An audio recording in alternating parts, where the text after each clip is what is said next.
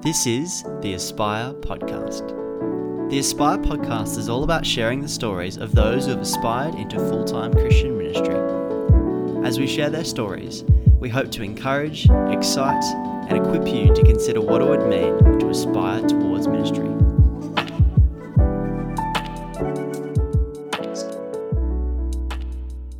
Hey, welcome back to another episode of the Aspire Podcast. I wanted to start off today's episode by saying a massive thank you to everyone who shared the podcast on the back of last week's episode. Last Saturday, we unexpectedly reached 23rd in the Apple charts of Christianity podcasts listened to in Australia, which was super humbling. especially to be so close to podcasts like John Mark Comer's Bridgetown Audio and Unbelievable by Premier Christian Radio, it's just nuts. Whilst there's a fair bit of fluctuation that occurs in these charts, it was still so exciting to see. So thank you so much if you reviewed or listened or shared our podcast. The next thing I'd like to briefly mention is that we're actually planning on releasing one episode a week on a Tuesday morning. So from here on in, we're going to release an episode every single week from a Tuesday until the end of the season. So note that down or subscribe um, so that you know that when that podcast drops on a Tuesday. The final thing to mention is, as I said in our last episode, if you have any questions you'd like to get answered, we're doing a Q&A episode at the end of season 1. So post your questions in the Aspire Podcast community Facebook page or you can email aspire1tim31podcast at gmail.com. That is aspire1tim31podcast at gmail.com. that said, here's our conversation with Dave Fell. Dave Fell is a chaplain to Norfolk Island, an island that is a bit over a thousand kilometres off the coast of northern New South Wales. Dave is married to Crystal, and they have three beautiful children Wendell, Marigold, and Ernie. And when he's not at church, Dave enjoys watching the St. George Illawarra Dragons, perhaps too passionately, as a personal Manly fan myself, or swimming around with the kids in Emily Bay. Um, Dave also many years ago used to be my youth minister at St Matt's in Manly, and so it's with a great pleasure that I welcome on Dave to the podcast. Welcome, Dave. Thanks, Aaron. Good to be here. Bit of fun to talk across a, an ocean. 1,800 kilometres away I am here on Norfolk Island. There you go. Slightly to the north and a lot to the east. Is east. that right?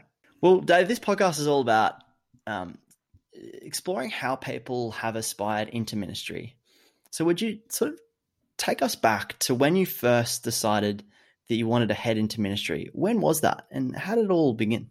Uh, look, I, honestly, I was thinking about this um, earlier and thinking that the thought of ministry, I think God kind of put in front of me as a boy. Um, so my childhood was spent in Port Moresby in Papua New Guinea, and we went to a, a Baptist church in um, Port Moresby called Boroko Baptist Church, and we'd see a lot of uh, missionaries come in and out of that church on furlough or or just sort of uh, passing through the capital on the way up in and out of the highlands and stuff. So I think as a kid, I'd seen a lot of missionaries doing their thing, and um, our family would socialise with um, people doing translation work or um, going off into the New Guinea highlands and stuff like that. So I think God kind of put ministry on the radar early, and, and then and that kind of developed. I remember um, also I attended a Christian high school, Sutherland Shire Christian School, and just having again some return missionary teachers and teachers that would every now and again sort of up and leave. They were teaching you one year, and the next year you'd hear they'd gone off to Moore College or some other college. Um, and then also I, I kind of went to a go ahead church down at Jannali in the in the Shire when we came back from PNG. And uh, again, it was a bit of a sending church. So in my life, I had role models and I had I had people in my life making that choice. So it was always an option. It was a live option for me for a long time, all through my teens, I think. Um, it was a live option.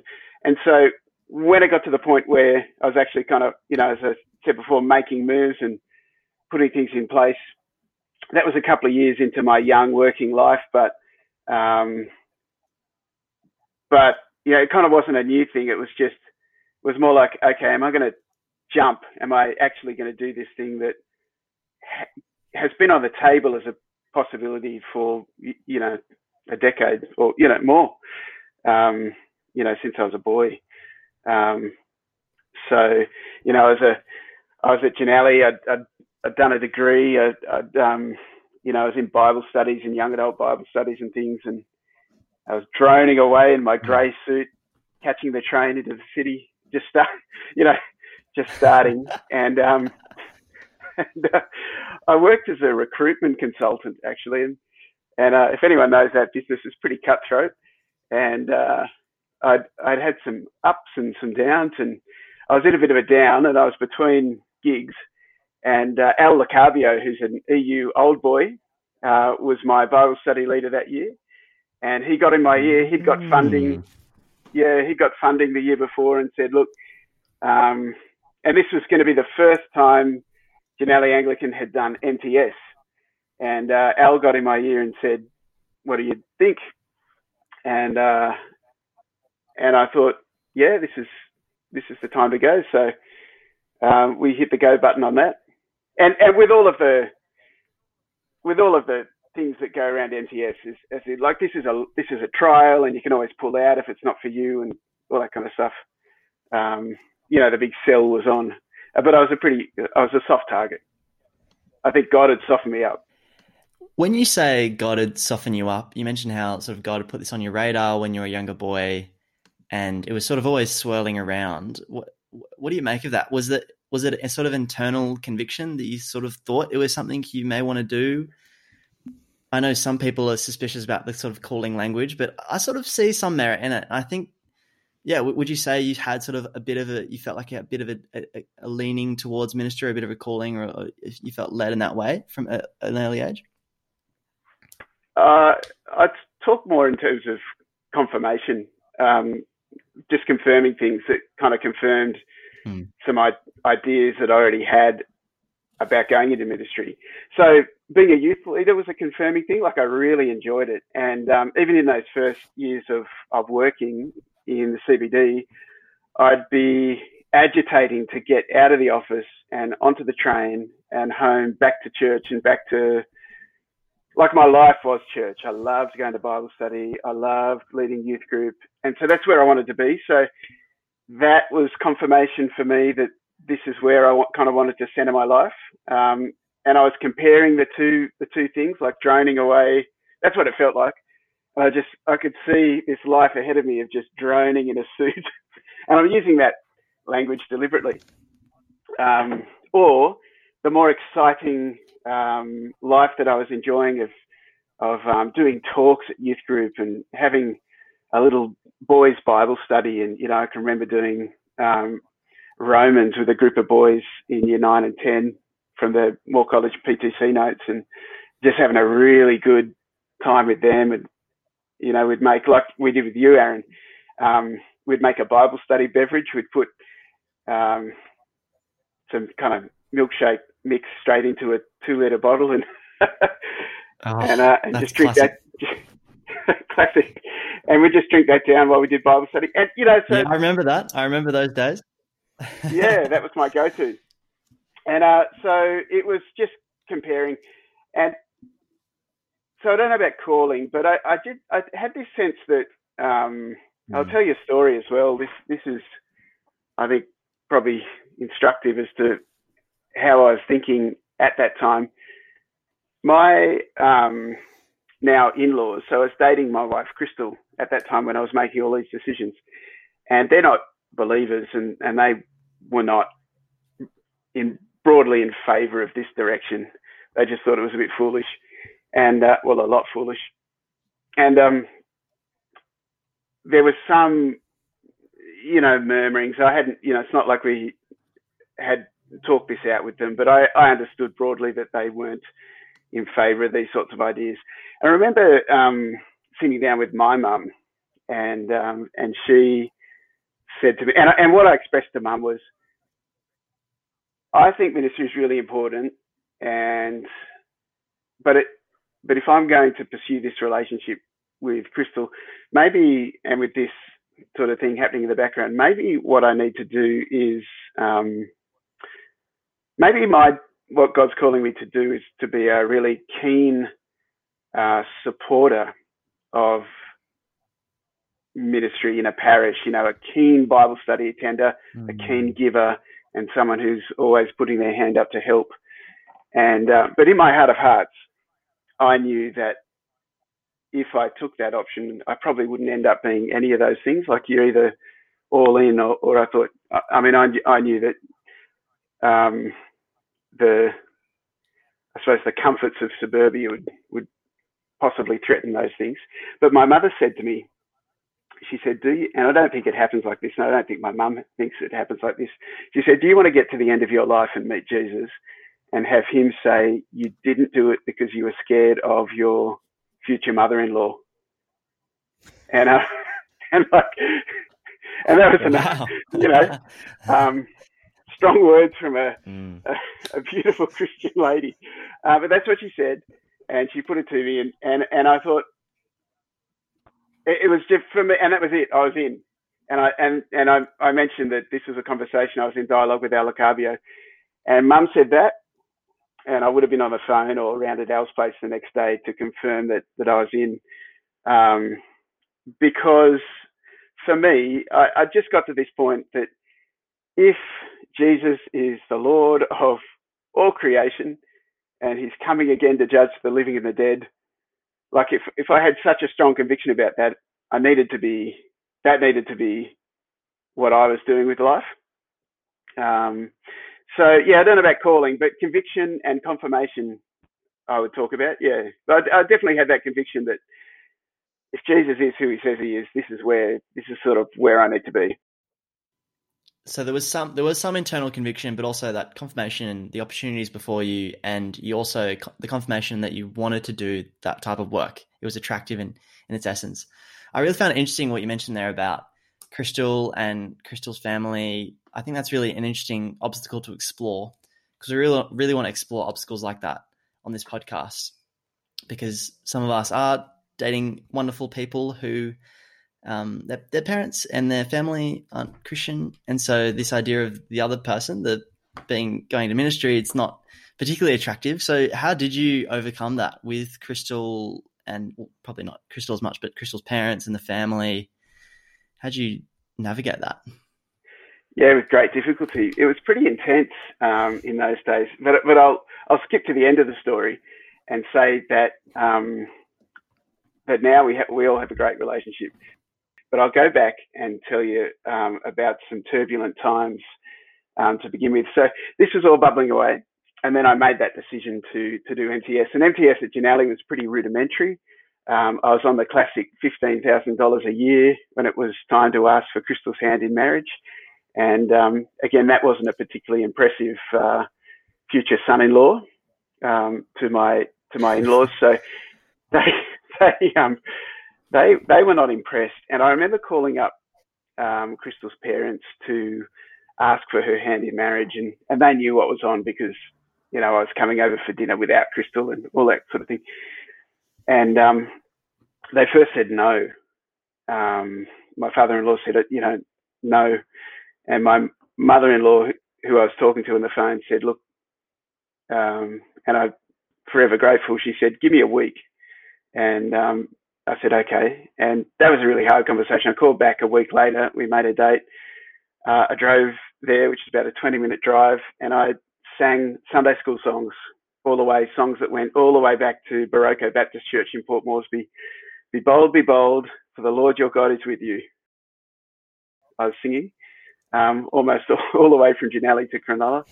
And we had this dinner, and um, and my my now um, parents-in-law, my father-in-law said to me, I'd rather hear that you were going to be a taxi driver than a Christian minister. And I said, why? And he said, because I think ministers manipulate people and take their money. Um, so it's pretty intense. It was pretty brutal conversation. And, uh, and uh, he said, did look, that, this is not, yep. Did that shake your confidence that this is something that you wanted to do? Like, did were there times when you thought, you know what, maybe I should just be a taxi driver? yeah, how'd you? Did that rattle you a bit?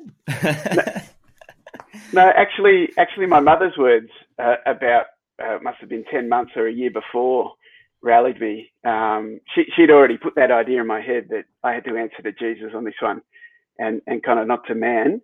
So I went with that attitude. I, I mean, I was shaking in my boots. Um, it was very, I grieved. I think, I, I think I always thought I'd be like um, the Fonz, you know, with my in-laws. And I, I'd go into their house like I was the Fonz going into Mrs. Cunningham's house and saying, "Hey, Mrs. C," and um, and kind of being being universally loved. And so when that didn't happen, I think I grieved that. That was that was sad. And in that conversation, um, they said to me, you know, this is not our plan for our daughter. And I said, well, what's the plan? And, and they said to marry a doctor or a lawyer, to own a boat and live on the waterfront. And um, hey, I've got a kayak and I live in an island. It's not bad. and it's not too late to do a PhD, so you never know. Other than the sort of immediate, fairly pressing, and what sounds like a fairly intense sort of reaction from your future in laws, were there any other particular challenges or difficulties in sort of moving away from the recruitment consultancy into ministry? No, really, that was the main one. I think at, at that time, uh, you know, I was in a good church. I think dropping the salary back to that fifteen thousand dollars a year was was tough, but I understood that that was all part of the formation and part of the journey, and um, you know, so I had a car loan at the time, and we had to deal with that, and um, you know, even even even at that time, um, organising my finances to buy a, an engagement ring that was a challenge um, as an MTS um, trainee. Um, so perhaps perhaps some of those, um, and then I think then I, I I've challenges. Yeah, I don't I don't know. I mean, I just those two years I did two years um, at Jannali before college, uh, and they were they were broadly good years. Um, I think they weren't particularly theologically sharp. You know, they were working it out. And they were just kind of um, mimicking New South Wales MTS. You know, they didn't really have a, a strong program. I remember Archie Poulos came out um, because someone had kind of dobbed on us, and he sat Al Lacavio down and, and I on a little pair chair in our study, and uh, and it's like we got busted for doing MTS off grid, and um, and then Al was explaining, and it it all went over my head, but he was explaining that we'd just been busted, and now we were being made to join the system. well, I do remember the moment.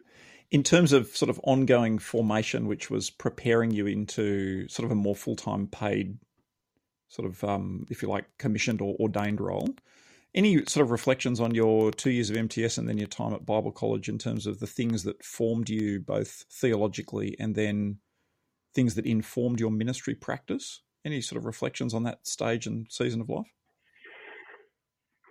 Yeah, I'll, I'll work backwards. Um, I think so. Thinking about ministry practice, I think moving out of a, a big church like Jannali and doing a couple of um, student minister positions really um, set me up for um, for parish ministry. I mean, Jannali was such a go-ahead church with oodles of youth leaders and young adults and um, social life, and we went from that to two little struggling single um, minister churches, and you just got a taste of, um, I guess, what it was to be an Anglican in Sydney, which um, perhaps I'd been protected from, or I had a, I you know, I just thought every church was was like ours, and I imagine St Matt's, Aaron, would be a bit the same.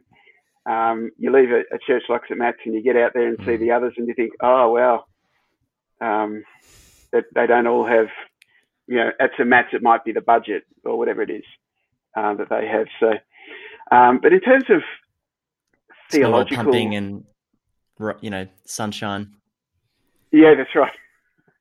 Um, so in that first year, um,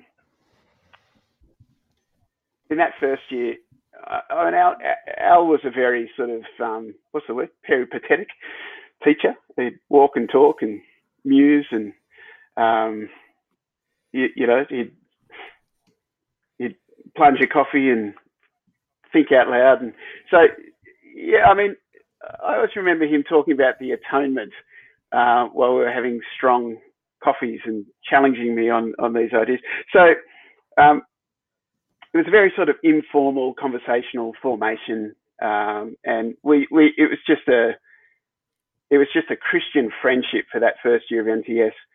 Um, and then in the second year, um, a guy called Brett Middleton, who's now the rector of um, of uh, St Luke's Miranda, came on board. So he was the second MTSer, and things got a bit more structured, and we were set. You know, we, we were writing Bible studies, and we had set readings. But that first year, um, and that was right up my alley. I, I mean, I, I, think back to Moore College, which is really a, a reading course, uh, and I think um, the the things that I remember was my study group um, trash, thrashing things out. And uh, I'm someone that if Moore College went to um, have sort of little um, tutorial groups or something like that, as as as you might have at university, um, I think I would have appreciated those because you know I, I I'm an extrovert. I think out loud. I think I think as I speak. Um, so that first year, having that experience with Al uh, was formative and he, he, would challenge. And I just think back to some of the conversations we'd have about leadership or theology and just, I can remember him just, yeah, they were, they were deliberate, although it didn't feel that way at the time. Uh, and then that second year, there was more, um, we were following the curriculum by then. Um, and then, you know, by 05, so that was 03, 04, and by 05, I was, you know, first year college. But really, um, really, I, I, as I think about my theological formation, it's it's really only been in the six years here on the island where I've been the solo um, minister and preaching every week um, that it's really kind of sharpened me up. I think um, in in a way that I hadn't yet been.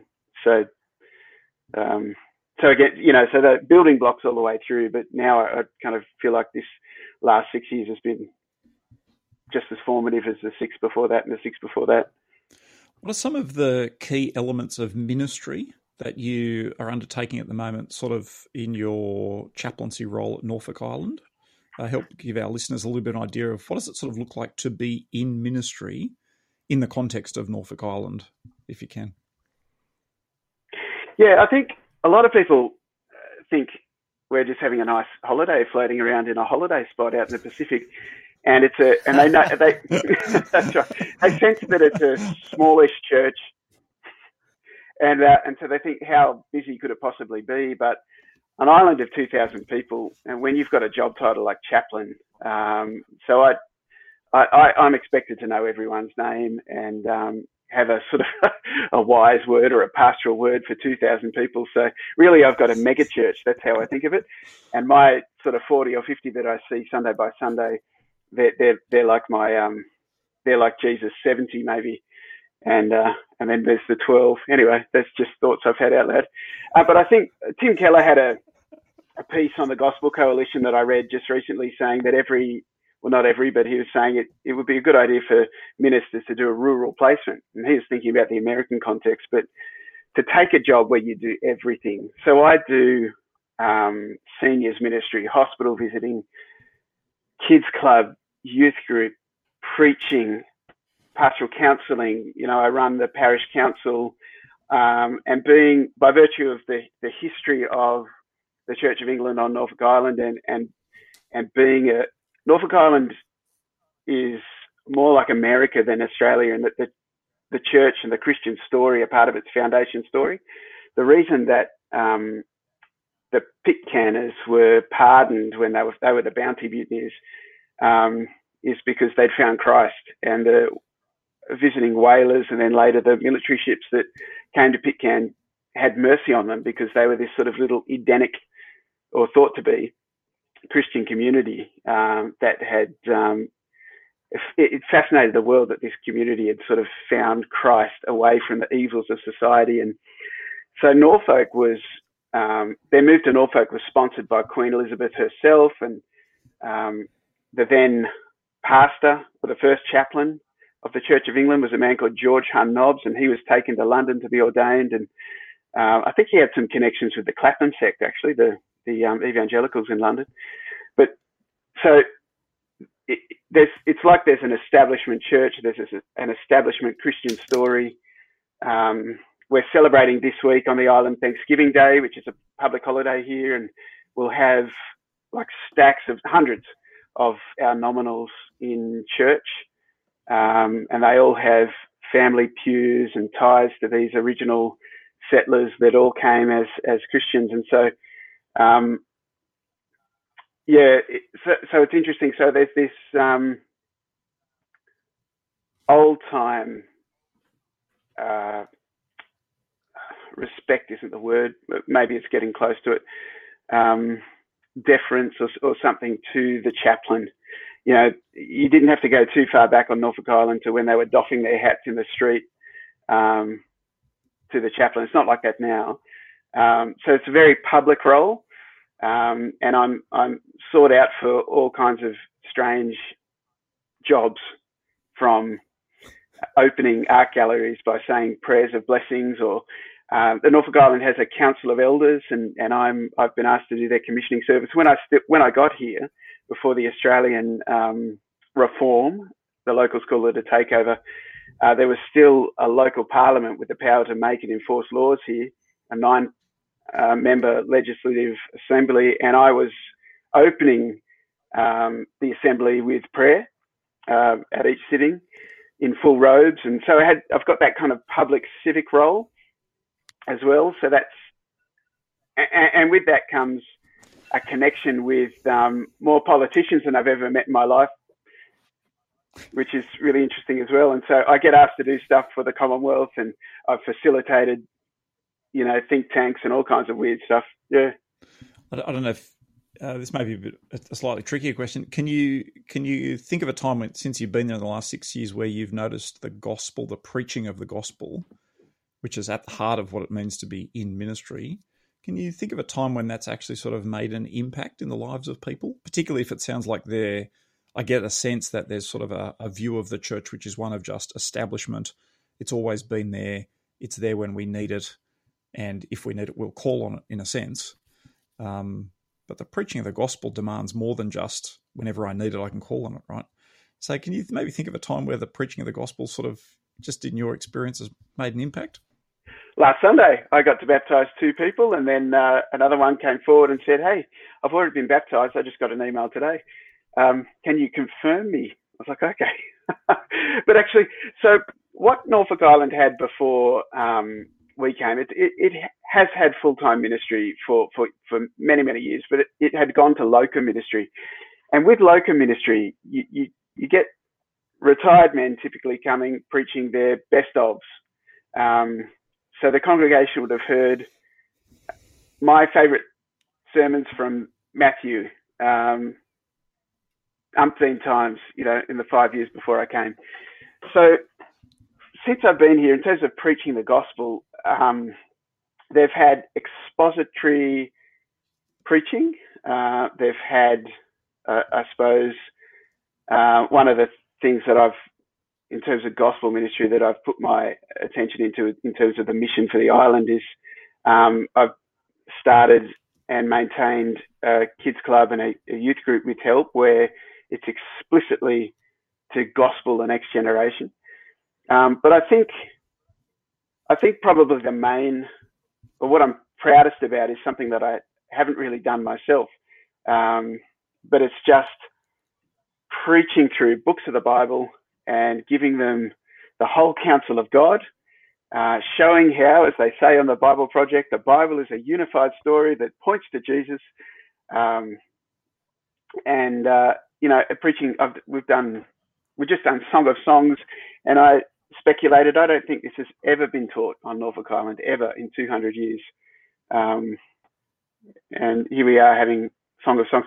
So, uh, and that that's not that's not to say I preach any of this well or did any of this well, but I think just being here and having time and and and being long term and and we've dug in and we've been here now close to six years, having the chance to just preach and teach and um, share our lives and have others share their lives with us. Um, we're doing we're doing that deep gospel ministry. Um, others have come and so take the youth group for example. Others have come and tried to start youth groups, but since I've been here, we've had a youth group open for six years, which means six years of catechesis for young people, um, where where we're we're preaching the gospel, and we're hoping that that um, that generation that's been through, we may not get to see that because it's pretty brutal, um, as in the the secular, um, as it is everywhere, but in a small community, the secular kind of um, uh, attacks on our on our kids that we're that we're gospeling is uh, is pretty brutal. So we might not see that fruit, but um, we trust that just that long term uh, work will have fruit. It's been so awesome, Dave, hearing from you, hearing how ministry is going over there. It's been ages since I've really seen you face to face, but it sounds as though God is really blessing your work through the gospel, which is just so joyous to hear of. Do you have any final piece of wisdom or advice that you would give to someone who's listening in terms of they're thinking about going into ministry down the track? When you look back on your life, what, what's the sort of final gold nugget of wisdom that you would have for that person? Um, uh, it's it's my mother's advice. I just think combined with those thoughts, thoughts that I had age 22 or 23, if if if Jesus is Lord, um, then what better thing could you be doing if if he's coming back? Uh, what better work could you be involved in than to prepare the way and and to uh, to preach the good news and call people to repentance, um, to to equip God's people for works of service. If if he is who he says he is, then to me uh, the implications abound. Well, Dave. Amen. Yeah, Dave. Thank you very much for being with us uh, on this episode of the Aspire podcast. Uh, we really appreciate your time. Thanks, It's great to uh, be able to chat with you from uh, you know nearly two thousand kilometres away, and um, we wish Yeah. you and Crystal and family all the best for the ministry um, on Norfolk Island in the current and hopefully, God willing, future seasons. Thanks for joining us. Thanks very much, guys. Thanks for having me.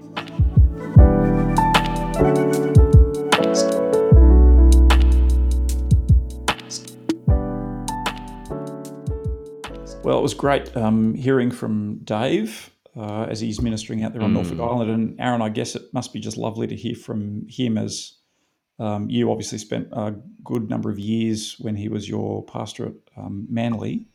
I guess one of the things that uh, came out in the interview, among other things, was this idea that this idea of aspiring to ministry had sort of been on Dave's mind for some time. It has almost been what was the phrase swirling Mm. around or something like that. And it was a scene, a sort of the ministry scene was something that he'd been involved with. Have you got any sort of reflections or, I guess, resonance with that? Aaron? Yeah, I did, and it was great hearing from him for the, precisely the reason you said. Just he was such a key part of me wanting to go into ministry. Just seeing him do ministry, and it was actually a talk he gave at the last summer camp he ever was on before he went to Norfolk Island.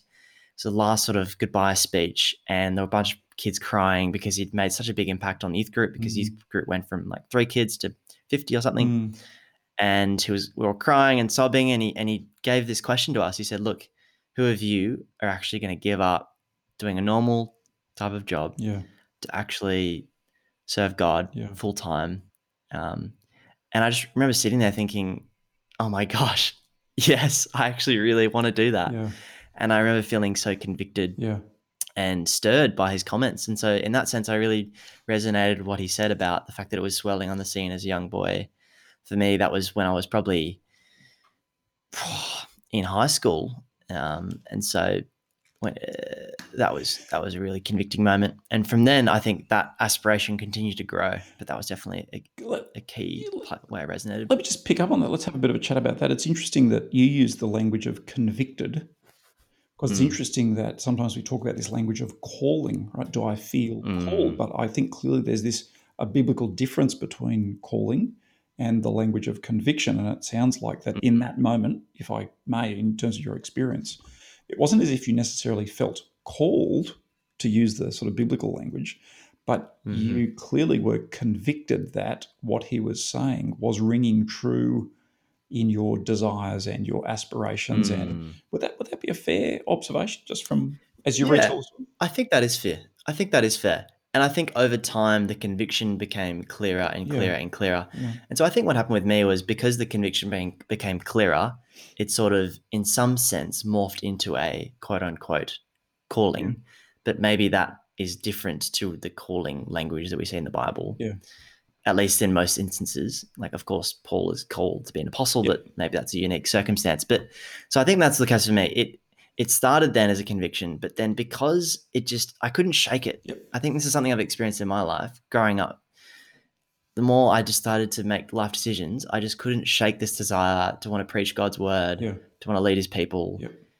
It was just irresistible. I think Spurgeon says, look, if you can do anything else apart from ministry, just do that. Yep. But if you can only do ministry, then you're quote unquote called to ministry. that's right. So I think there's something in that. Definitely for me, I just I couldn't shake. So it was a deep conviction. But yeah, I like that distinguish that that distinction. I think that might be helpful. Yeah. I guess the other thing that struck me um, as we heard his story was clearly, if you like, the um, I'm not quite sure if I could phrase it more almost more eloquently than he did. Right, this tension between his in-laws as he sought to, you know, propose to Crystal and what his in-laws desired, Mm.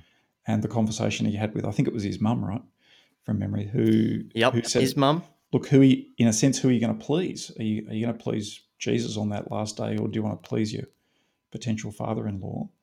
Um, which was similar to Dave saying to me on that last summer camp, "Hey, who are you going to give up, you know, a job?" So the sense in which God works through people, yeah, challenging us yep. to consider what it would mean to go into ministry. And I guess again, it's counting the cost, right? It's there was a costliness to Dave having that conversation with his potential father-in-law to say, actually, I'm not going to go the way you want me to, but I really would still love to marry your daughter.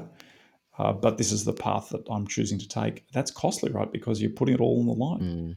Mm. Um, the father-in-law could have just said, "No, not happening," or might not have spoken to him at all, or might have.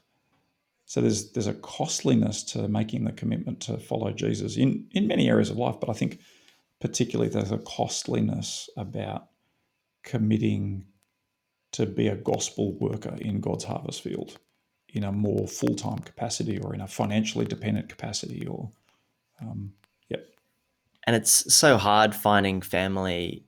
Well, it depends on who you are, but it can be hard for people to find support, family support, support from a spouse to want to go into it. Yeah. And I think that is a big issue for people. They're they're trying to find someone to date who actually wants to go into ministry with them, because that often is a part of who you date, right? And I think it's didn't re- we didn't really talk about it with Dave, but it was sort of on the radar of our conversation. The fact that Crystal wanted to do it, but her parents didn't want um, her to do it. So another thing, Paddy, that we heard from Dave was the role of the ministry trainee trainee apprenticeship they did yeah down south, right? Um, that seemed to be a, a really encouraging th- thing for him to inspire him to want to do ministry, Yep. even though it was a bit unorthodox. He spoke about it. Yeah, that's right. Obviously, Paddy, you're a big advocate of ministry trainee apprenticeships. Yep. Why should people do one before they go into ministry? Well, I I think there's all sorts of upsides to it, right? Um, Hmm. there's lots of upsides. Uh, a couple of them. Uh, the first one is if you undertake a two-year ministry apprenticeship or traineeship, and you get to the end, and you're then convicted that full-time ministry is not for you, both personally and if your coach or trainer gives you that advice after having watched you and coached you for two years, that is not a failure. Some people think that's a failure, right? Whereas actually, that's a beautiful success because you will have learnt all sorts of things in your apprenticeship that you'll be able to serve the local church with for however many decades the Lord gives you. But what you've also done is you've also reached a point in your own Christian maturity where you've realized that you're not suitable for whatever reason. There may be a, a, a character issue that needs more time to work on. There may be a skill issue that um, you know, it can't be resolved. And in which case, actually, the most loving thing for the sake of future generations of local churches is that you don't then pursue vocational ministry. And so I have met with a number of. So, Yep. so would you say suitability then is a key part of why people do ministry apprenticeships to figure out are they suitable? Yeah, Is this actually for them? yeah, absolutely. Do they enjoy doing it? Yeah, Because they may have been doing volunteering, Yep. but actually they haven't been serving Monday to Friday for God's people, Yep. and that's different to Absolutely. just serving at youth group. And yet there are some people that do heaps and heaps of ministry. yeah, I think there's so much there's so much um, reward to doing ministry training appre- apprenticeship, but here's my situation. I don't want to be narcissistic on this podcast, but we want to talk about it because Absolutely. it allows us to be practical, Sure. right? Do you think some people already do heaps of ministry and so in a sense already have a taste for ministry? So if you look at my own situation, yeah, talks at youth group, Yep. talks at study camps and Yep. directing camps. But I, I sure I haven't done Monday to Friday ministry, Yep. but I feel like I have such a taste that I really want to go into it. So Yep. speak to my situation. Like, why should I, someone who does a lot, still do one? Okay, so live on the podcast, hear me try and persuade Aaron to come and do an apprenticeship. That's what feels like you've set me up for, brother. But anyway, we'll, we'll this is what they listen for. we'll see. Um, okay, a couple of things to say. I, I think there's a, a continuum of people who do voluntary ministry, so um, who, who end up in formal ministry. So I remember when I went to Bible college, um, some of the people who'd turned up in my year, in first year at college, had done what I would call a minimal amount of voluntary ministry. And by that, I'm not being pejorative. I'm just actually saying when you sort of look at the voluntary ministry they'd been doing, uh, for the previous four to five years, they'd been leading a home group. And that's really fantastic, leading a home group, but now they've decided to step into ministry. At the other end of the continuum is you get people who had done two years full time ministry apprenticeships, having also done lots and lots of voluntary ministry before that. All I'm saying is there's just a, a very big continuum of people. And hmm. dare I say, Aaron, you're probably someone just because we're using you as an example, who's more at the I'm doing lots more voluntary ministry, partly because you've weighed the cost of wanting to spend more of your week committing to voluntary ministry than a lot of other people.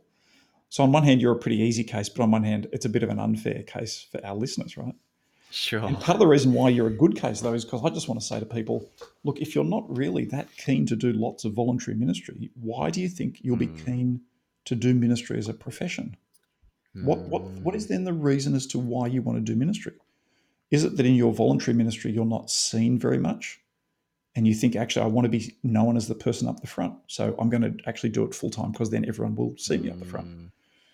Is it that um, you just feel like I'm a bit stuck only leading home group, but I really just can't do preaching? So once I'm doing voluntary ministry, then I'll be able to preach. Like there's, I think there's a, a genuine question that needs to be asked as to if people are not keen to do more voluntary ministry, realizing that everyone's circumstances are a little bit different, then why would there be a keenness to consider doing more vocational ministry?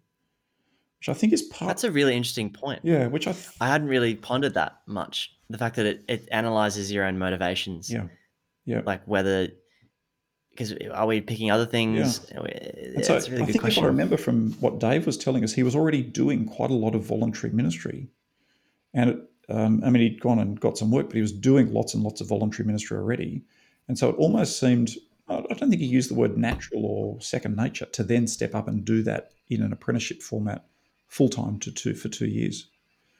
Like I guess So here's a question Yeah. for you, Paddy, if I can cut you off, which is rather rude, but I've got a burning question. I yeah, have to ask the burning Paddy. question. So let's just say I'm out there, I'm convinced Yep. I need to do a ministry training apprenticeship. Which one should I do?